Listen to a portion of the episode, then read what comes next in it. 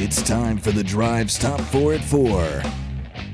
Hour number two of the drive underway here on Fan Run Radio. Russell Bear and Marcus Young back with you. Marcus has your top four at four. Marcus, what do you got?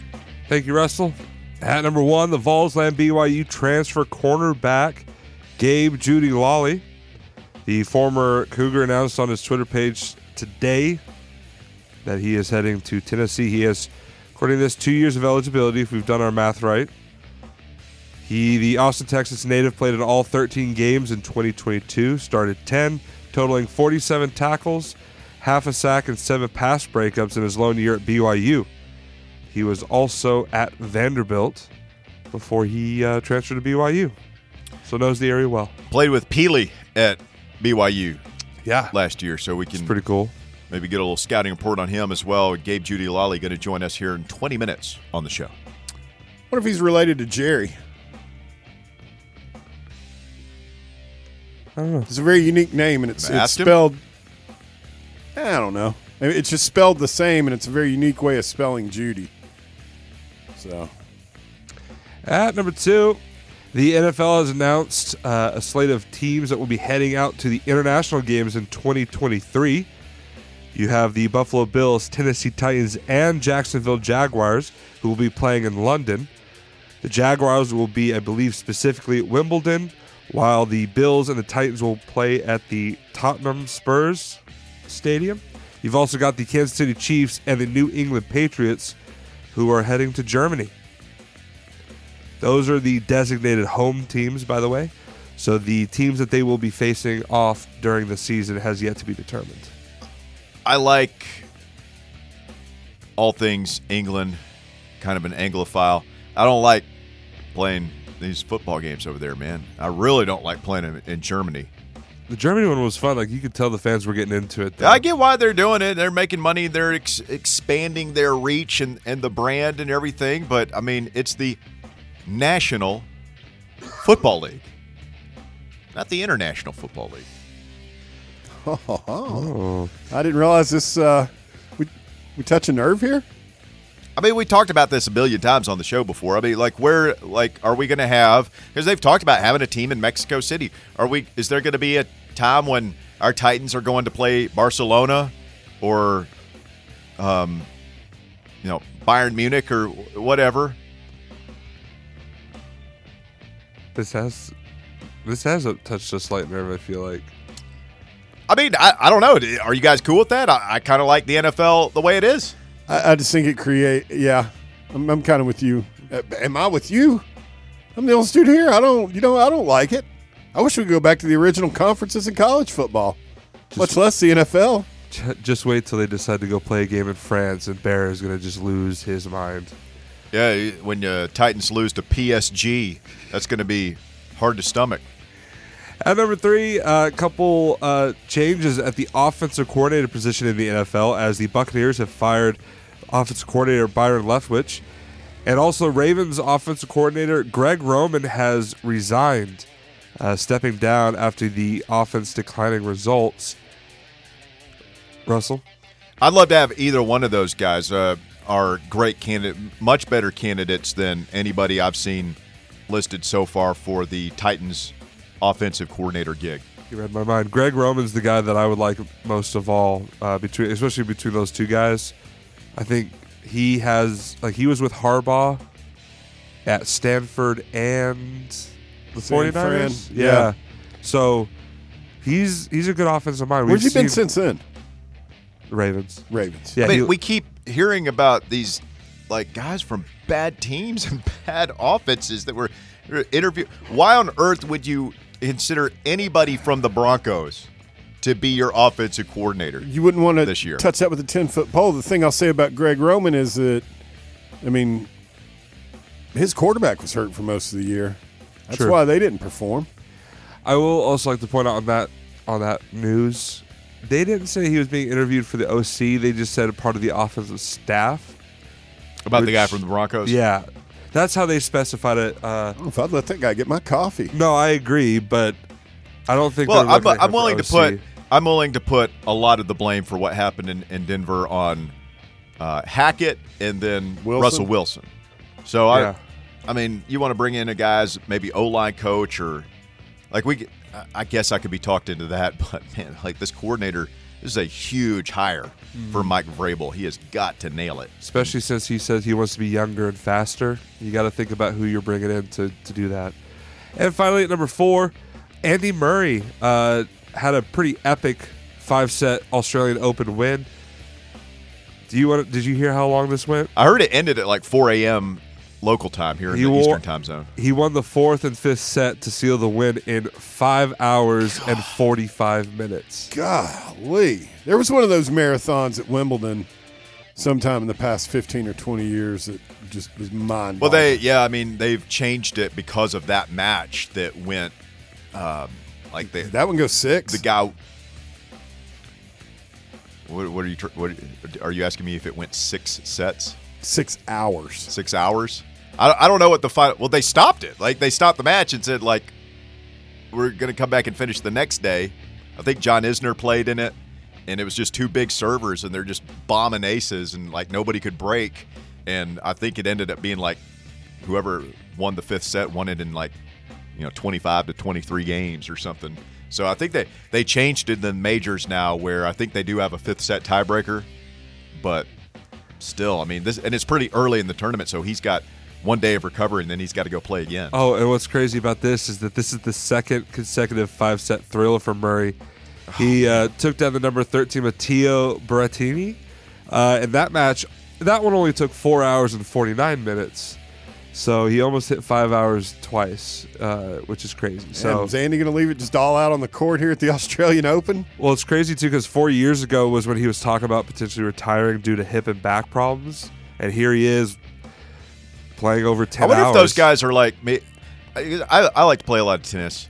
Certainly nowhere close to that level, but I always find and, and basketball too, like other sports, like I always get a second win where I will be play and I get really tired and you're sucking wind and then like you kind of fight through it. And then like after that you're okay and you can just kind of play. I wonder if it's the same way at that level or if those guys are just so finely know, man. conditioned that they just have one wind and then they're exhausted.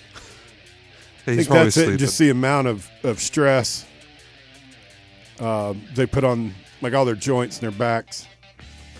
Uh, I, I think mean, they're that- playing a lot. eh, When you're playing at that level, that you know, the top of your sport, And Murray's, I mean, he's He's got to be mid 30s. He's he's not a young man anymore.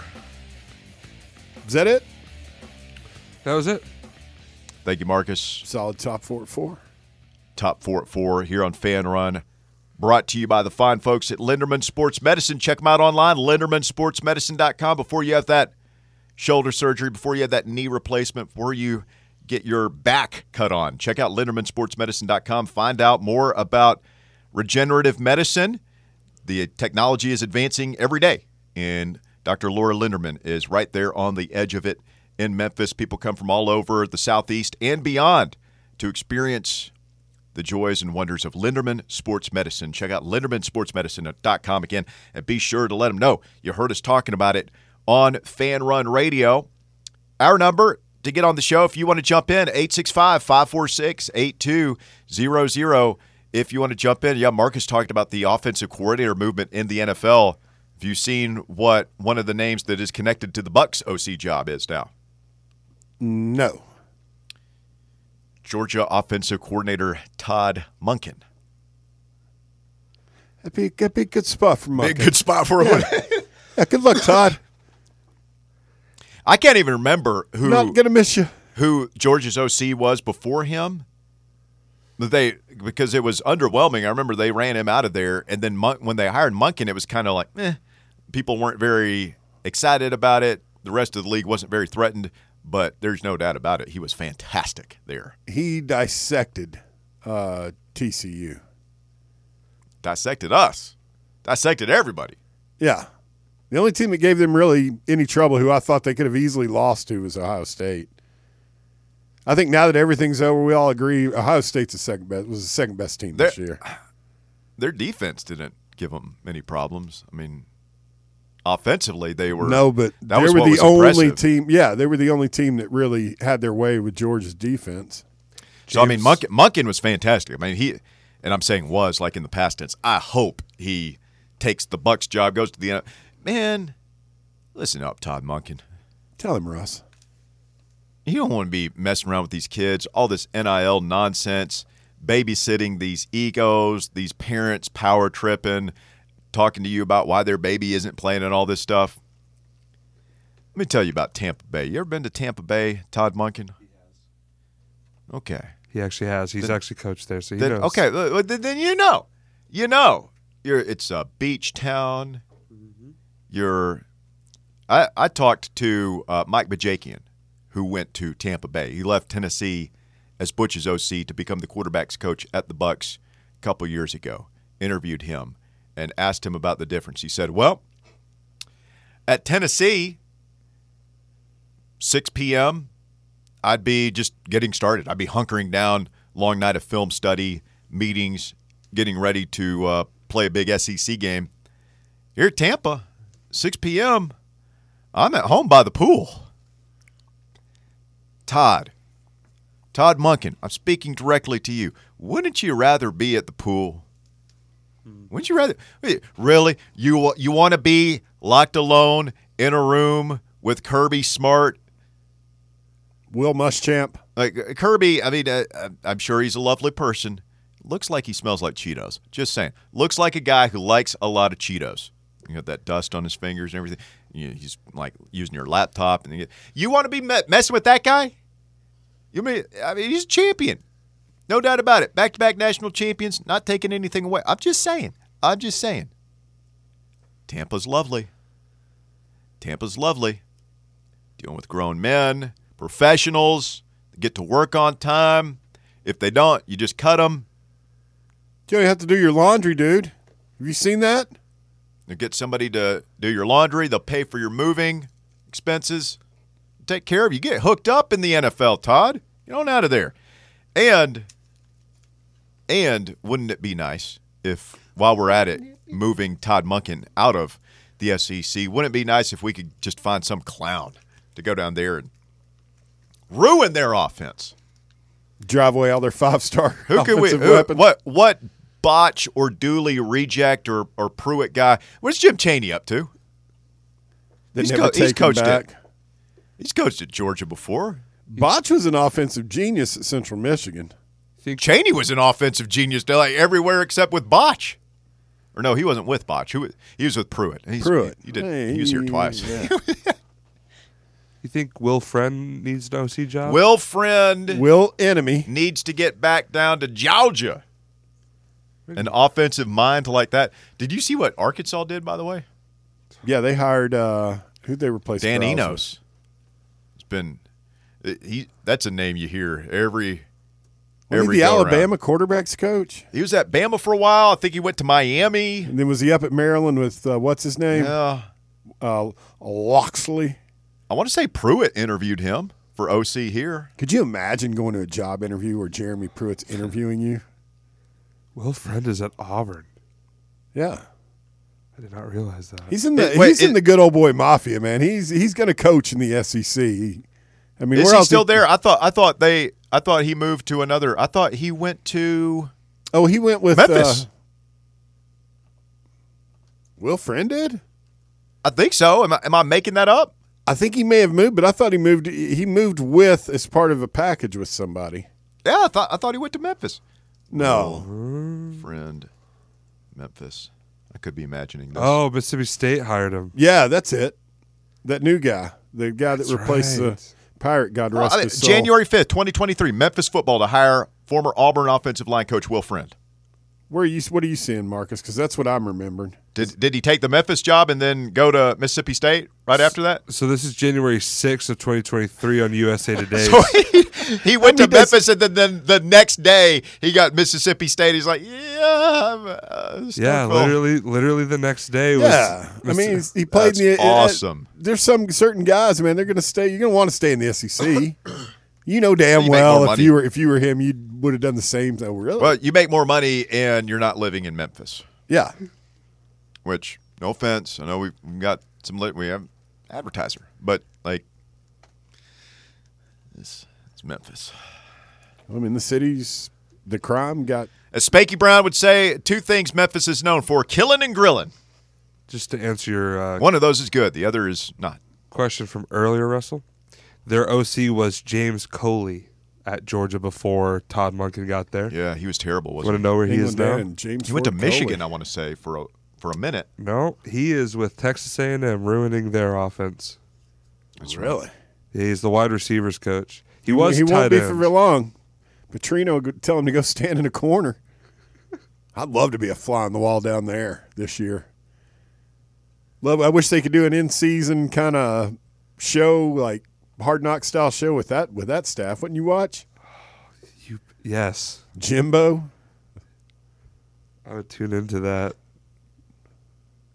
You know that they're going to just butt heads completely. Nah, I don't know. I'm telling he's going to be a usurper. no, He's going to be the next head coach at Texas A&M. it's the biggest job Petrino's had since. It's Arkansas, right? Well, no, I mean he went. Didn't they hire him back? At, he was back at Louisville for a minute, wasn't he? Yeah. Petrino. True. Second time, not always as good as the first time. Let's take a quick break. The drive continues. Fan Run Radio. Russell Bear and Marcus with you. Uh, when do we continue? We're going to track down on Gabe Jeudy-Lally, Tennessee's newest defensive back, committed to the Vols today, transferring from BYU by way of Vandy to Knoxville, coming back to the Volunteer State for maybe another year or two. We'll see how much, how many years of eligibility he has left, and uh, we'll take, we'll we'll we'll give him some questions here when we continue this afternoon. Stay with us. The drive continues. More Fan Run Radio coming up.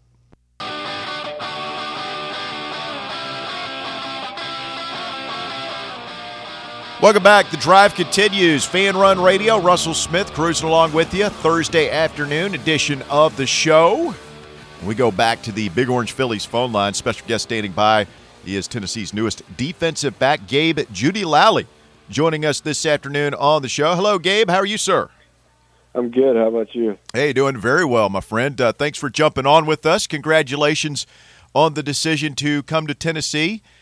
Take us through your journey a little bit. You know, we see a lot of players transfer now and play at two schools, but it's pretty rare that we see guys play at three, which is what you're getting set to do. Uh, tell us about the path that's bringing you here to Knoxville. Yeah, of course. Um, I mean, as everybody probably doesn't know, so I played at Vanderbilt and I played at BYU.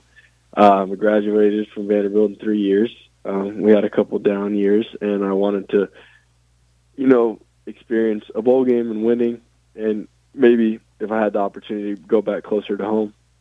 And uh, you know, everything works in mysterious ways. So I ended up at BYU from a old high school football coach that went there, and he was in the College Football Hall of Fame. And from there at BYU, I mean, I was able to go to a bowl game. It was it was a good time and everything like that. But I was honestly trying to find a place closer to home so I could be closer to my family, so they'd be able to watch me play more. Because Utah was a hike, 27 hours away, driving, just a very expensive flight.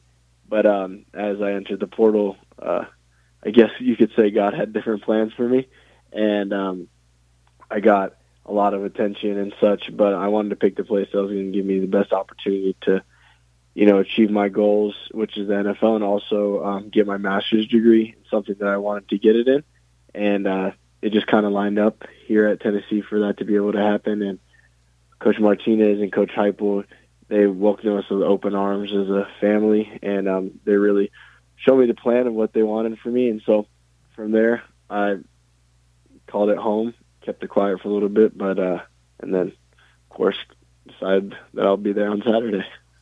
Good deal. So you graduated from Vanderbilt in three years. That's a pretty tough school, Gabe. You must. I mean, it took me like five years to graduate from Tennessee. I mean, you must be pretty sharp. Uh, my mom's a little bit of stickler for school, but you know, um, now now it's more get the degree and play football more a little bit or so. I could, I guess you could say. Well, there you go. And um, you're from Austin, Texas, originally. Uh, yeah, Austin, Texas is what I call and claim to be home. I've lived here majority of my life. I'll put it that way. Okay, so you're in Austin now, and you were wanting to Yeah. get back close to home. I see where Um, Baylor was one of the other schools you were considering. UCLA too is. I mean, Waco. That's that's like a two-hour drive from Austin, right? I mean, that would have been a um, that that would have been a lot closer to home. Yeah, it would have been a lot closer to home. I mean, I took visits to all three places, and at the end of the day, I just kind of felt a little bit drawn to go to Tennessee, so kind of went with my gut feeling from. What, was it that? the yeah. Was it was it the allure of playing in the SEC at the end of the day, and all the you know future pros that you're going to be not only going up against but practicing with on your own team?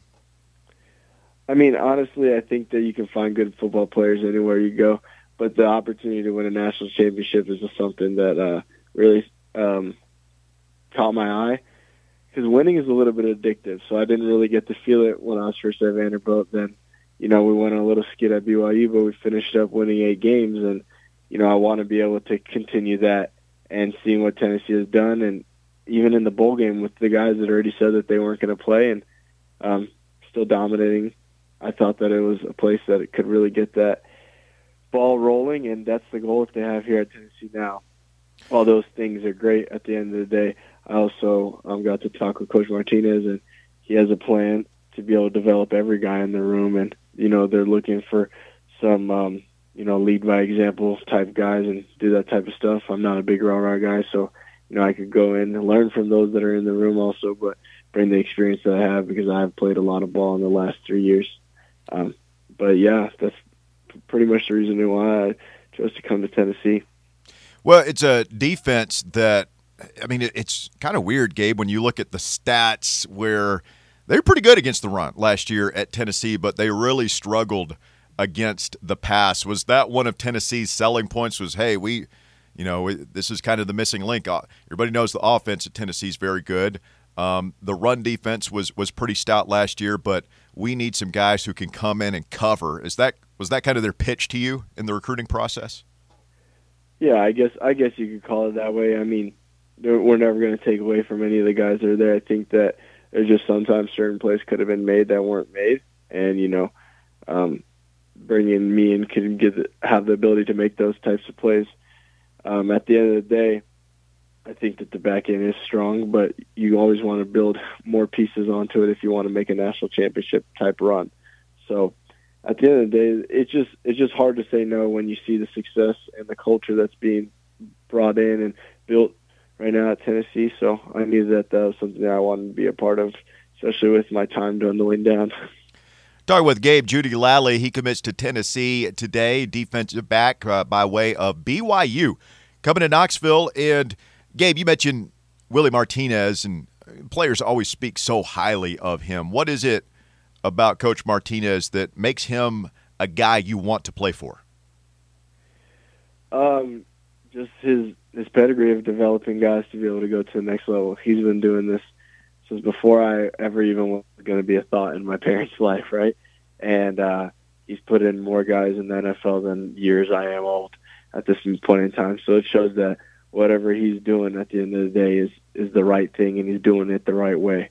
Not just one and done type guys, but guys that want to come in and develop and leave a lasting impact wherever they're at. And uh, Coach Martinez is going to coach you hard, but he's going to love you at the same time. So, um, talking to people that I know in the industry and people that have coached me other places, they had nothing but good things to say about him. So, you know, having that rap sheet to back it up is also very good at the end of the day. You are not the only BYU transfer coming to play defense for Tennessee next year. Linebacker Keenan Pili on his way as well. Uh, are are you guys tight? Do you know each other? Is that going to be, um, you know, a, a factor for you as far as just feeling a little bit more comfortable in a new environment? Um, you know, we, me and Keenan, we, we played together and everything and such, but you know, I didn't get to know everybody that well at BYU because I was there for such a short time. Sure. But it's always good to see a familiar face at the end of the day. And me and Keenan have already been talking ball, and you know, he's new to the area, and I know Tennessee um, pretty well, but not Knoxville as much. So. I, I tell them that you know we definitely can get together and we want to learn the defense. We want to be able to co- come in and make an impact right away. So I'll be I'll be good. And Keenan's one of the smartest football players I know, so it'll be good to be able to take nuggets of information that he knows because he also was committed just a little bit earlier, so he might know a little bit more about everything that's going on. So it's exciting, um, for sure. Good to hear. Good to hear. Now, you've been through the transfer process before, obviously going from Vandy to BYU. Um, do you feel like that's an advantage for you? Know that you you've changed teams before, and just you know what what's it like? How what is the challenge of moving, new school, new town, new teammate teammates, picking up a new system, the terminology, et cetera? Do you do you think that that'll come a little bit easier to you since you've done this before? Yeah, I definitely think it'll come a little bit easier. If I had to be honest with you, I've had this will be my fifth position coach, my fifth defensive coordinator. It'll it'll due to just you know firings, hirings, and such. But um, you know, one place calls something blue, the other place calls it black. It's all the same thing at the end of the day because you can't get too um, complicated when it comes to defense. You just can move pieces around to be able to get to the overall whole, right? Um, I think that the toughest thing at the end of the day is also just is always just getting adapted to the people that are going to be around that are not on the football team, honestly. Because you know, football players they have a common goal. They want to win. They want to get better and such like that. It's the people that you meet around um, that you want to get to know.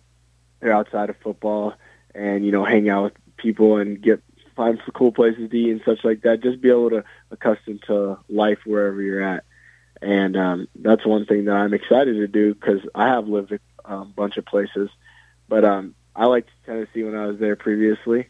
Um, I know it was in a different part, but I also lived in Charlotte for a little bit, so Knoxville's not too far away from where I used to live. So I'm excited about it for sure. Now the Vanderbilt Tennessee rivalry that's that's that's a heated in-state thing. Two teams don't like each other very much. Is that going to be a little weird uh, playing against the Commodores this year? Um, I wouldn't say weird particularly because at the end of the day, I understand that like when we're between the lines, it doesn't matter who's across from me. Um, the point of the game is to win, right? But after the whistles are over, clock hits triple zeros, I'm going to love everybody up. It's business on the field, and then after it's over, they're they're always going to be my friends and my buddies at the end of the day. But uh, within the white lines, uh, we got a job to go get done, and whatever the outcome is, um, that's what it'll be. But if we do the job correctly, hopefully it'll be one that we're happy out at the end of the day, and then me and my guys can chop it up after that. Very good, very good. So you, you mentioned earlier, Gabe, that you wanted to play for a winner, and that was important to you. you know, Tennessee, they had a great season this past year. Before that, it'd been hard times here on Rocky mm-hmm. Top for the Vols, and um, I mean, was that something you were aware of? I know uh, college football is a full time job out there. You're probably not watching a ton of games nationally last year over at BYU, but were you kind of aware of the success Tennessee was having and some of the big games that they were winning this past season? Yeah, I not that I was watching them play, right? Because I got caught on West Coast football time, so we'd be kicking off at eight there. It would be 10 p.m. all the way sure. everywhere else. But um, yeah, no, definitely. With playing at Vanderbilt, you know, you always look at what Tennessee's doing to see what you're going to catch at the end of the year. You know, rooting for my guys down the stretch. I was hoping maybe you know a five and six Vanderbilt team could catch a win, especially after coming off the loss to South Carolina. But um, they're just really electric last year, and um, going on the visit and being able to see the things that they did to be able to get to the success level they're at. Um, it was super cool to watch. Um, my first three years that there, you know, it was a little bit harder times. Um, that first year under Coach Hype, though, they they really figured it out. And when I went and played them in Neyland, actually, um, it was pretty electric environment, and they were going to go to a bigger bowl game. So it was super nice, and I hope that we can just build off of that at the end of the day. Good stuff. All right, Gabe, uh, appreciate your time, my friend. Are you on your way to Knoxville? Will you be here for spring practice? Yeah, I'm actually just packed up my car and just gonna wait for my parents to get off work, and then I'm gonna head out and I'll be in Knoxville on Saturday. All right, a little road trip there. Was are you gonna try to do that all in one day? Was that about 14, 15 hours, something like that? It's about 14. I'm gonna stop in Nash. I'm gonna stop in Nashville at a family friend's place and uh, crash, and then I'll I'll do the, the okay. other three after that. But um, it's not as bad as Utah. I used to push it about 23 hours, so nothing's too bad at the end of the day. Yeah, yeah. All right. Well, uh, safe travels, my friend. We're looking forward to watching you with the Volunteers this next year. Best of luck to you. Thank you. I appreciate it. You have a good one. You too. That's Gabe Jeudy-Lally, Tennessee's newest defensive back. He comes to Tennessee at the two years to play for the Big Orange and will be playing cornerback for Willie Martinez in the Volunteers secondary. Yeah, yeah. Need some help there for sure. And uh, He's played a lot of football. yeah, very highly rated according to the PFF rankings. Last season, he would have uh, rated higher than any other uh, corner on- on Tennessee's team. So the path to playing time there, and Three years, got his degree at Vandy. yeah, pretty sharp kid. I'm trying to figure out how many years it'd take me to get through their program. Of course, in this fantasy, you're assuming you would ever be admitted to Vanderbilt. Yes. He'd be a walk on. Stay with us. The drive continues.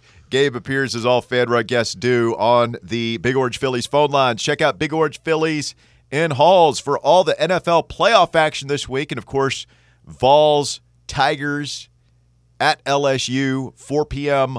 on Saturday. You want to get out there and enjoy Tennessee basketball in a sports bar environment. Big Orange Phillies and Halls, 6625 Maynardville Pike. Tell them Fan Run Radio sent you. They're online at bigorangephillies.com. Quick break. We're back with more right after this.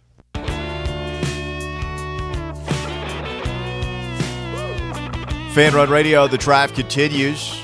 Gabe Jeudy-Lally on the program. Bear, what did you learn? I didn't realize he was originally from Austin. I thought he was from Charlotte because he went to Ardrey. Is that how you said it? High school out of Charlotte, North Carolina, when he went to Vandy. Um, I, I think we've got a, a solid young man who's coming here and serious about coming in and working on his craft and getting to the next level. David says, Wow, impressive kid. I bet he knows to turn around and see the football in the air. Yeah, but I mean, everybody uh, like it. The whole thing with Martinez is just so bizarre to me because like he catches a lot of heat from the fans, but his track record, you can't deny. How many guys is is he are playing in the NFL right now? A lot from Georgia. He coached Cam Sutton, Justin Emmanuel. Coleman, Emmanuel Moseley here at, at Tennessee, his, his first time around with Butch. And guys in, in the NFL off this year's team. Um, I don't know if he coached Delonte. He recruited Delonte. So his time, he was also at Oklahoma and Auburn between 2010 and 2012 for both those schools.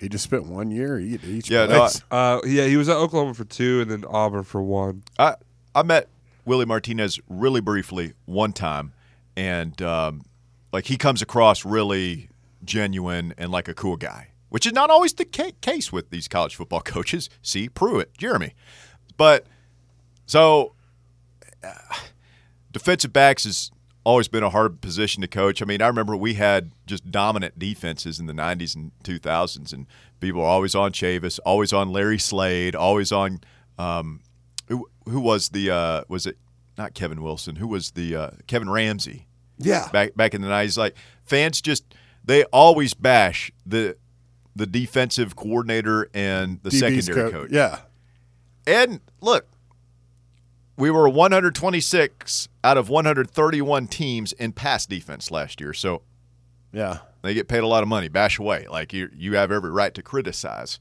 But uh, his, his track record, I always thought Martinez's track record, track record as a defensive secondary coach was, was pretty strong.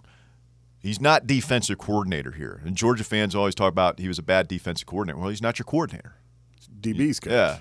So like I always, I, I think that's important to note. You know, who- you know who did turn around and look at the, look for the ball? His kid. He was a baller at Catholic on those state championship oh, teams. DB. Willie's kid was. Oh yeah, he was a ball hawking. Like he snatch him all Well the time. Well coached at home, back. right? Yeah, Oh.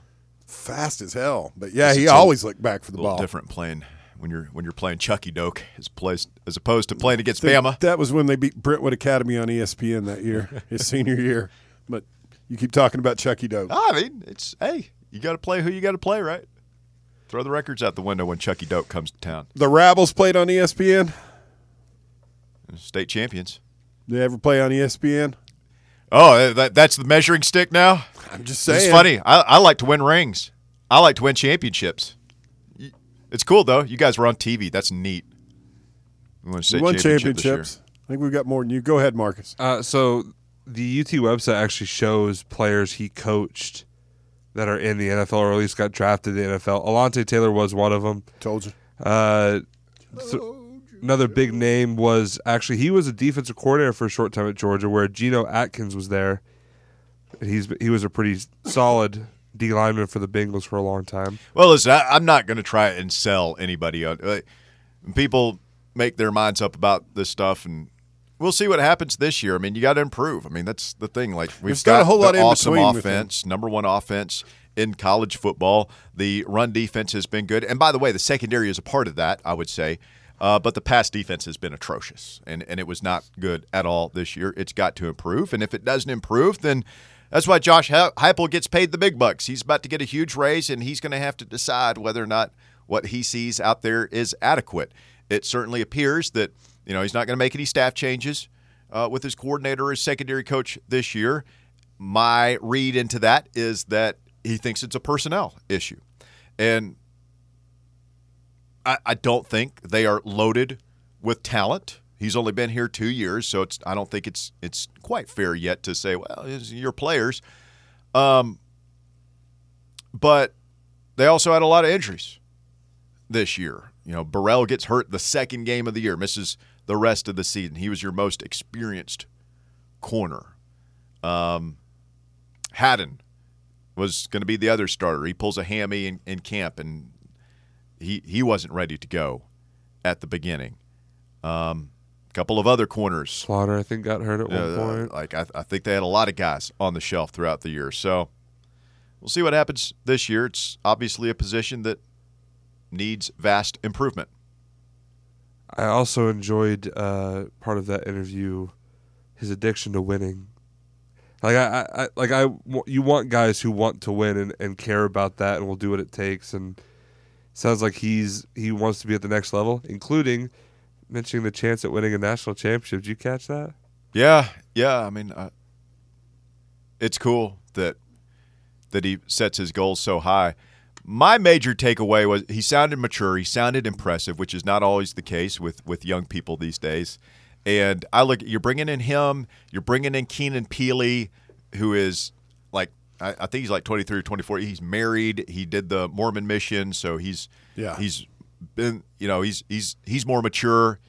so you're taking those two and we're replacing without naming names some guys who were not terribly mature during their time at Tennessee. And hopefully that pays dividends because, you know, maybe there's a drop off in athleticism. I, I don't know, but Josh Heupel talks so much about culture. It's an overused buzzword. A lot of us kind of roll our eyes when we hear him talk about it. But A lot of truth in it. yeah, I mean, I think you, you just want conscientious players, guys who are about the right stuff Yeah. in your program and not about the foolishness. These two guys in particular are coming in. They're you know planning on being here uh, to fine tune and polish their game and get ready to take their shot at being able to play in the NFL. So they're they aren't going to be distracted by things that kids that are not quite as mature mature as these two are uh, distracted by. Tyler on Twitter says Bishop Sycamore was on ESPN. That's a good point, Bear. Who's Bishop Sycamore? The team with the like the fake school, the fake. Uh, who was Bishop Sycamore? What, what was the scandal there? They they were on ESPN, and they were terrible. And it come to find out that it was like a fake school. Yeah. So the high school was advertised as an athletic sports training academy. However, after they got Wannabe IMG. They had a blowout loss to IMG that was televised on ESPN. There was increased scu- uh, scrutiny and investigation to the school's actual weren't a bunch of the players like in their twenties, just like out of shape dudes. They just threw together to to Pull play that game, game, yeah. basically and get some ESPN money. I think so. Yeah. trying to look, I'm trying Let's to see do the thirty. Have they, have they had anything on it yet? Or, the, or we are we waiting for the thirty for thirty on Bishop Sycamore? They'd raised. Uh, they tried to raise twenty thousand dollars to fund the school's football program via GoFundMe, but they only raised about one hundred forty dollars. So some people didn't Twenty scam. thousand to Funda. Jordan says Martinez has coached two Thorpe Award semifinalists and two finalists. He's coached 16 future NFL players at Georgia, five at Auburn, two at Central Florida, and now four at Tennessee. Brian says we should get Georgia when we get um, Todd Monken out of there. We should get them to hire Larry Scott.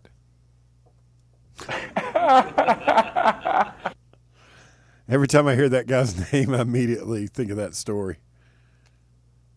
Which one? The floor. Uh, well, two jump out at me. The wristbands. the wristband at Alabama when uh, Gar- uh, Guarantano went full crash test dummy. They kept running the this what the flea flicker. It's like third and one. We ran a flea flicker twice on third and one. The the epic Florida Butch pulling his headset down, but the microphone was still in front of his mouth, screaming into the mic.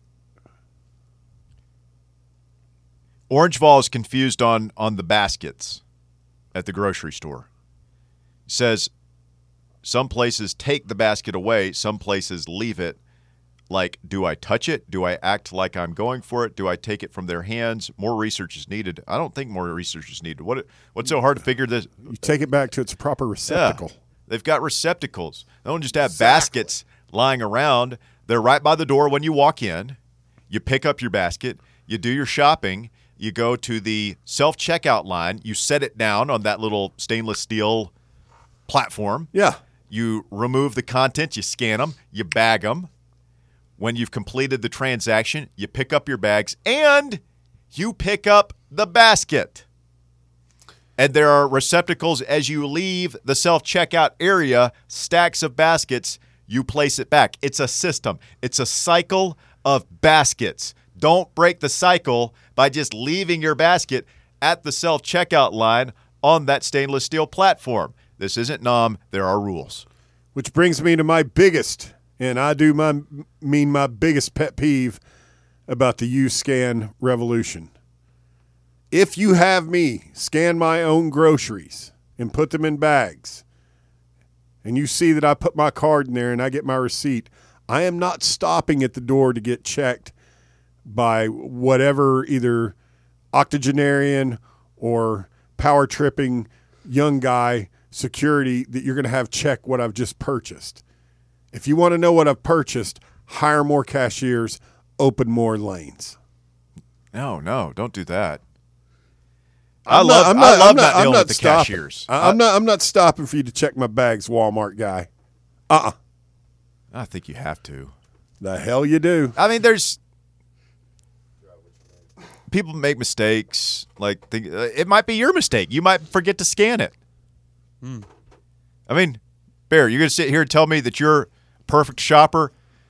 No, Russell, because if you'll, but what I do know is this: if you set something down and it didn't scan into your bag, that's a scale you're setting it on. Yeah. and it, it won't let you go any further.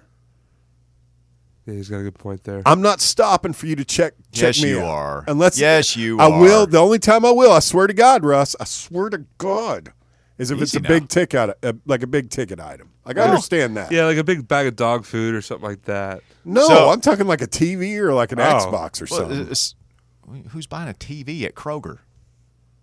Nobody stops you at Kroger. I'm talking about like Walmart. I just didn't want to put them on blast, but no, Walmart, you're not stopping me. So the rent a cop or whatever comes up to you and says, "Excuse me, sir. Like you set off the alarm. Can can I just?" I tell we back figure- off. We just figure out what's going on here. Back off. Back no, off, you, no, man. you don't. No, you don't. I don't set off alarms because I pay for my stuff.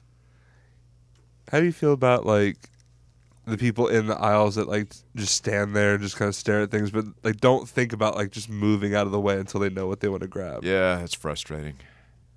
It's frustrating. We have a whole generation of people who don't know how to conduct themselves in public. Tell you another group of people that really get under my skin Here we go. scratchers. I thought about it earlier when Marcus was talking about, you know, your local convenience store. Oh, right, right, right. I don't I don't think scratchers should I I think scratchers should have to stand off to the side between the hours of seven and nine o'clock. when hardworking folks are stopping in their local convenience store to get a cup of Joe, ten dollars worth of gas, formerly a pack of a, a, a deck of lung darts. I'm not buying that you've never set off the alarm. I think we've all set off the alarm. I've set off the alarm multiple times. It's No, un- the one it's thing I have uncomfortable, done- it's unpleasant, but general, generally, my experience has been you you look back, you you make eye contact with one of the employees, you give them the "Uh," like shoulder shrug thing, and they'll usually say, "It's okay, go on." It's happened multiple times to me. What the hell are you buying that would set off the alarm? I don't know, but my assumption is that I didn't forget that like it just for some reason whatever happens when you scan it what it, that You're supposed to like it didn't happen and you're supposed to hit it on that strip thing. and plus I like to think that I give off major trustworthy citizen vibes and they they and look I at don't. me well I think people look at me and say that's a honest looking fellow. He would not steal anything. You're free to go, sir. That's how you get away with stuff. Now I- I'm just saying, like you you come out there, I pick you out of the crowd. You come out and uh, you set off the alarm. It's my job to be what do they call it? Loss Loss prevention? prevention. I did that. I'm I'm coming up to you. I'm like, excuse me, sir. I did loss prevention a couple stores. What, what seems to be the problem here? That was a great job. You want to hear a quick story uh, about about that? I actually did get caught trying to steal something once. Where at? The library at UT, the big library. What the hell were you trying to steal from? So they used to have this thing when I was in school. You had to go like it was like the reading room or something, and you would go and they the professors would put these documents that they wanted you to read in the library. It was the most inefficient system ever. And you had to go get that document and make copies of it at your own expense. And like they were stamped, right? Right. And I've done this a million times, and I get up there one one day, and I'm thinking, you know what? Like it's not going to set off an alarm or anything if I take this. And I think for some reason I was thinking I was the last person, like I was getting it late or something. I was like, you know what? I'm taking. I'm just going to put this in my bag. Did you hear how he did, he just rationalized him stealing right there? Go ahead. I mean, like, how much does this cost? Fifteen cents a copy, like uh, whatever it is. it's circa still the principle of the thing. And so I put it in my my bag, and I walk out, and it's got like these two metal arms or something.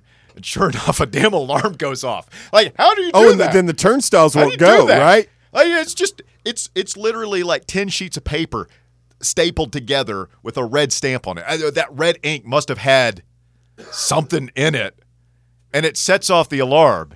And now, like the bar stiffens up, and I can't get out. Oh, you're trapped there. And I, I'm looking back at the guy who's seen this happen a million times. you should have gone over the. Should have gone over him. Oh, What and get tackled out in the atrium over like ten pages of notes. Shoot or shoot. That's all I'm saying. What I chose to do, which I think is the sensible thing to do, I, I looked at the guy Lied your ass off. and I was like, "What's going on? What's happening?" Like he's never heard that before. Why is? before. th- well, I don't understand. And he goes, he looks at me, the, with a knowing look, and he said, "You tell me." Library guy. And I'm like, "Oh man!" And so I, I put I put my backpack down, open, and I said, I'm like, "Oh, how'd that get in there?"